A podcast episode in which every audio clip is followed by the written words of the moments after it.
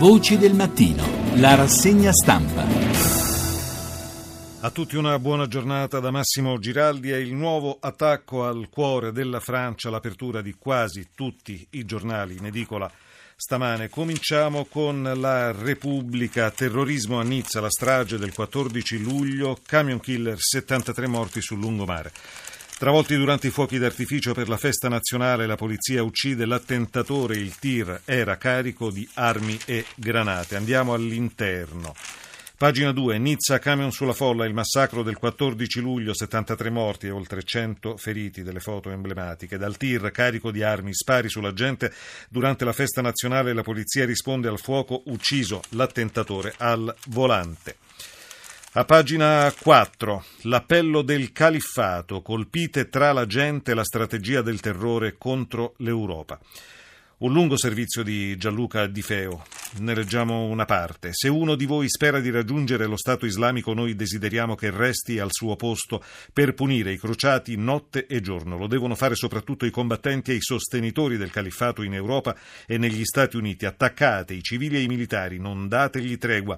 La chiamata al terrore è stata chiara, scandita da quello che viene considerato il portavoce di al-Baghdadi. Con un audio diffuso a fine maggio su Twitter, Abu Muhammad al-Adnani ha spiegato quale fosse la priorità dello Stato islamico, la più piccola azione che riuscirete a compiere nella patria degli infedeli, scrive Di Feo, sarà più importante di quello che potreste fare qui con noi.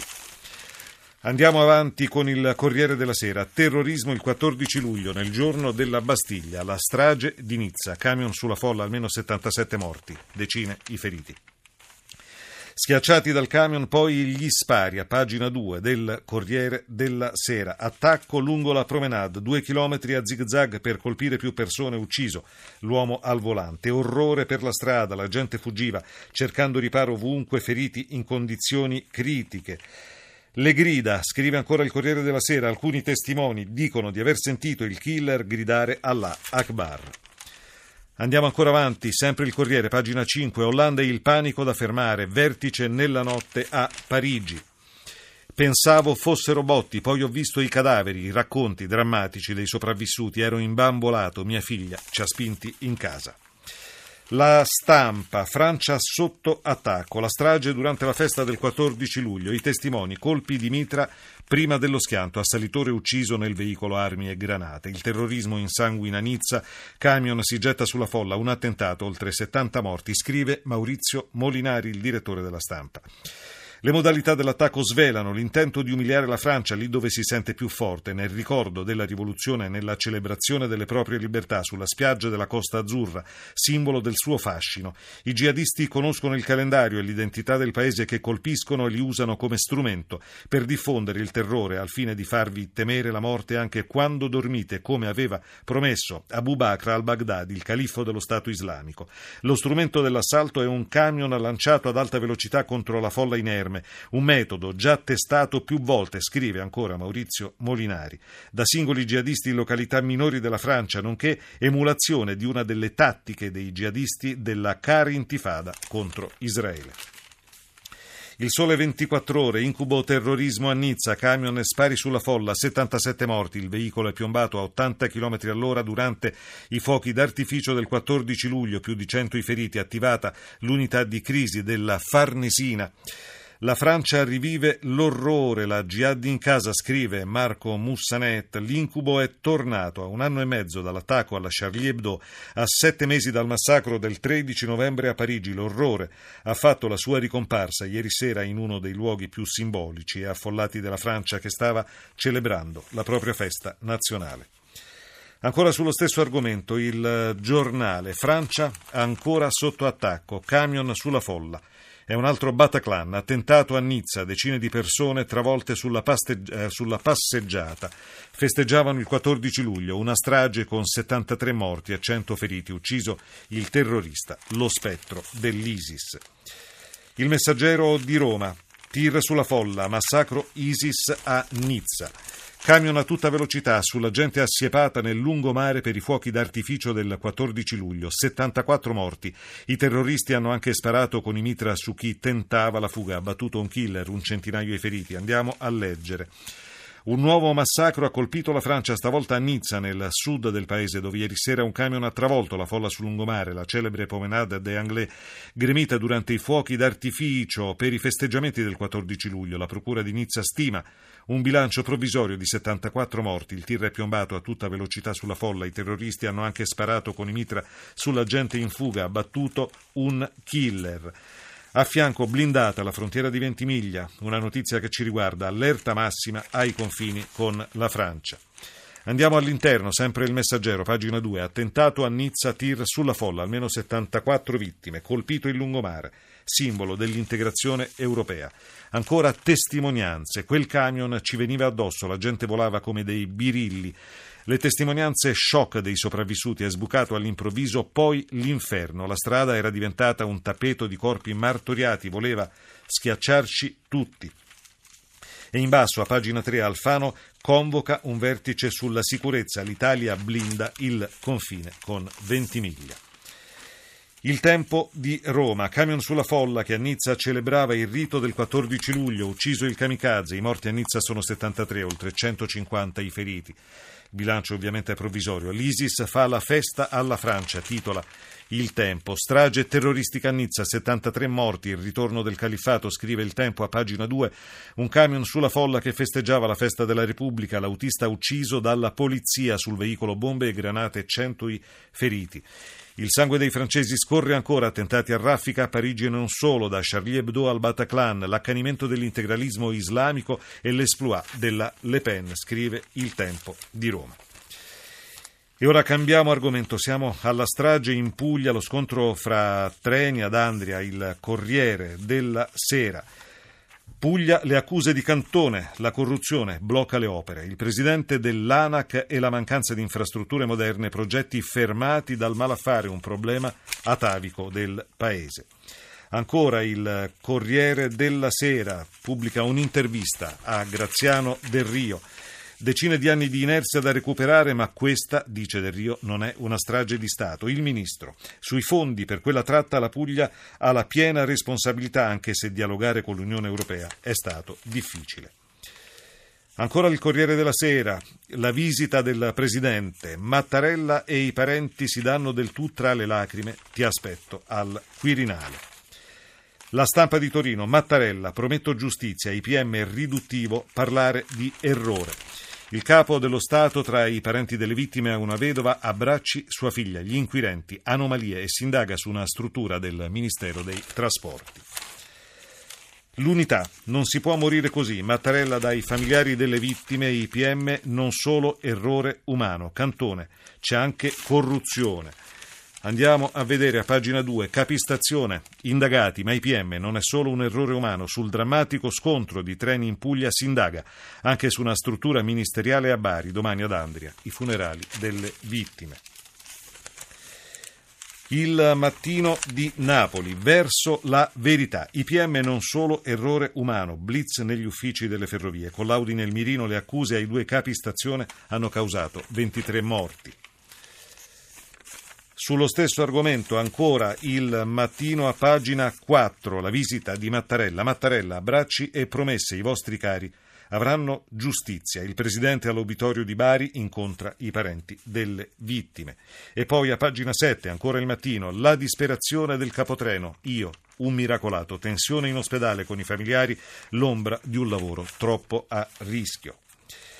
La Repubblica, l'inchiesta, perquisita la compagnia, I P M, ci sono altre colpe. Sempre sull'inchiesta Il Messaggero di Roma, ora l'inchiesta si allarga al Ministero, la Procura di Trani, due capistazione, autori del disastro, ma è assolutamente riduttivo parlare solo di errore umano, accertamenti in corso sull'U S T I F di Bari, struttura delle infrastrutture e trasporti di Bari e sulla ferrotranviaria. Ancora Il Messaggero. Ancora su Cantone, la strage dei treni c'entra con la corruzione, l'atto d'accusa del garante nel giorno della relazione ANAC al Parlamento, nesso oggettivo male le infrastrutture, su Roma carenza in materia di trasparenza. E ora andiamo alle notizie dall'estero. Regno Unito, bufera su May per la nomina di Johnson. Francia e Germania dure, un bugiardo, completata la squadra del nuovo governo. Il dicastero per la Brexit all'euroscettico Davis, ministro per l'Europa negli anni novanta. Boris fa già tremare il mondo, scrive Libero. Johnson ha tanti nemici, da Erdogan a Obama e Clinton. Non vediamo l'ora, scrive Nick Farrell, che li incontri. Lo scontro Scelta Civica con Verdini e esplode, eh, è la Repubblica. Zanetti, il segretario del movimento fondato da Monti e vice ministro all'economia, lascia il gruppo alla Camera e con altri tre deputati passa ad Ala. Il partito nel caos, la polemica, di fatto i verdiniani sono entrati nel governo.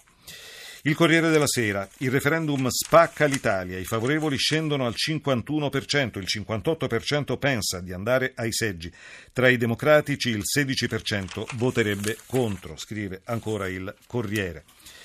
Il Messaggero di Roma, Lombardi lascia il direttorio, caos Movimento cinque Stelle, round alla Raggi.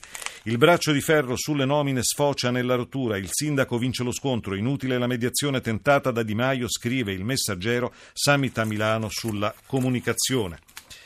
Il Giornale, centrodestra unito, si lavora una kermessa a settembre, Forza Italia vuole una manifestazione con Lega e Fratelli d'Italia prima del referendum, vincerà il no, Renzi a casa. Leggiamo Francesco Kramer. Forza Italia si mobilita per la battaglia d'autunno per il no al D D L Boschi e prova a ricucire con gli alleati del centrodestra, forti degli ultimi input che arrivano da Arcore.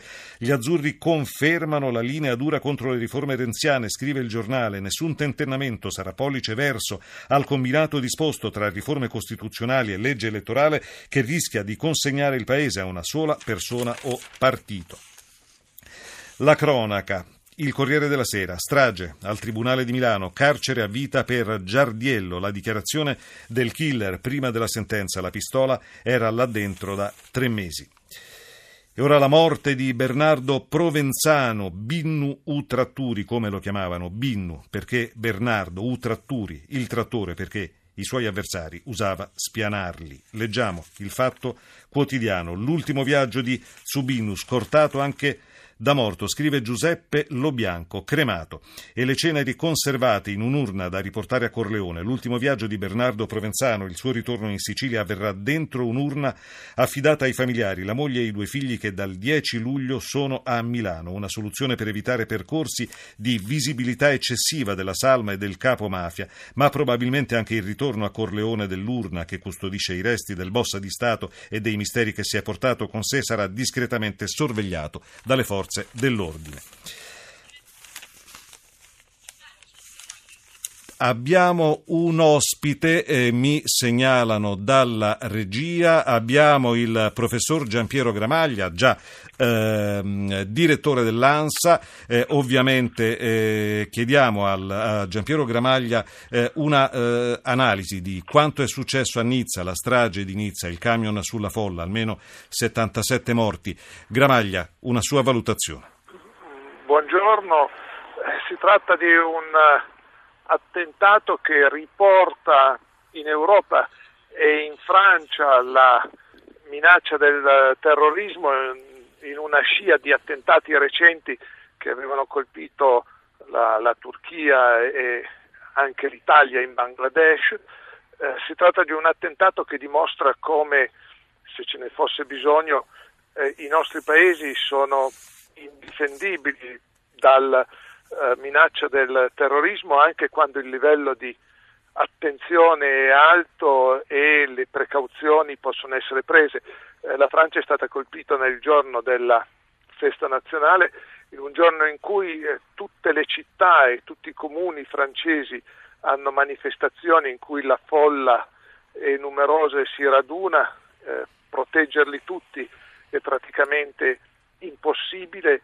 Eh, il, tra l'altro il, l'attentatore di, di Nizza ha scelto uno strumento, quello del camion lanciato sulla folla, che è imprevedibile nel, nei suoi movimenti, lo ha anche fatto, può sembrare persino eh, assurdo dirlo, rispettando le norme del traffico francesi. Fino alle ventidue ieri i camion non potevano circolare in Francia, quindi l'azione è stata compiuta quando invece il movimento di un camion di per sé non destava uh, allarme e neppure sorpresa, perché da quell'ora tutti si erano rimessi in, in movimento. Dopodiché bisognerà analizzare in che misura questa è un'azione coordinata con le altre o un'azione che nasce grazie. da un'iniziativa individuale. Grazie, grazie al professor Giampiero Gramaglia. Noi ci fermiamo qua. Grazie all'assistente Maria Grazia Santo, al tecnico Stefano Siani, al nostro regista Mauro Convertito. La notizia del giorno, l'orrore di Nizza, lo abbiamo appena sentito dal professor Gramaglia. Tutti gli aggiornamenti nel corso dei G R, a cominciare dal G R uno delle otto, che sarà condotto da Guido Ardone. La rassegna stampa su Radio uno torna lunedì mattina sempre alla stessa ora. Da Massimo Giraldi a tutti voi l'augurio di una buona giornata.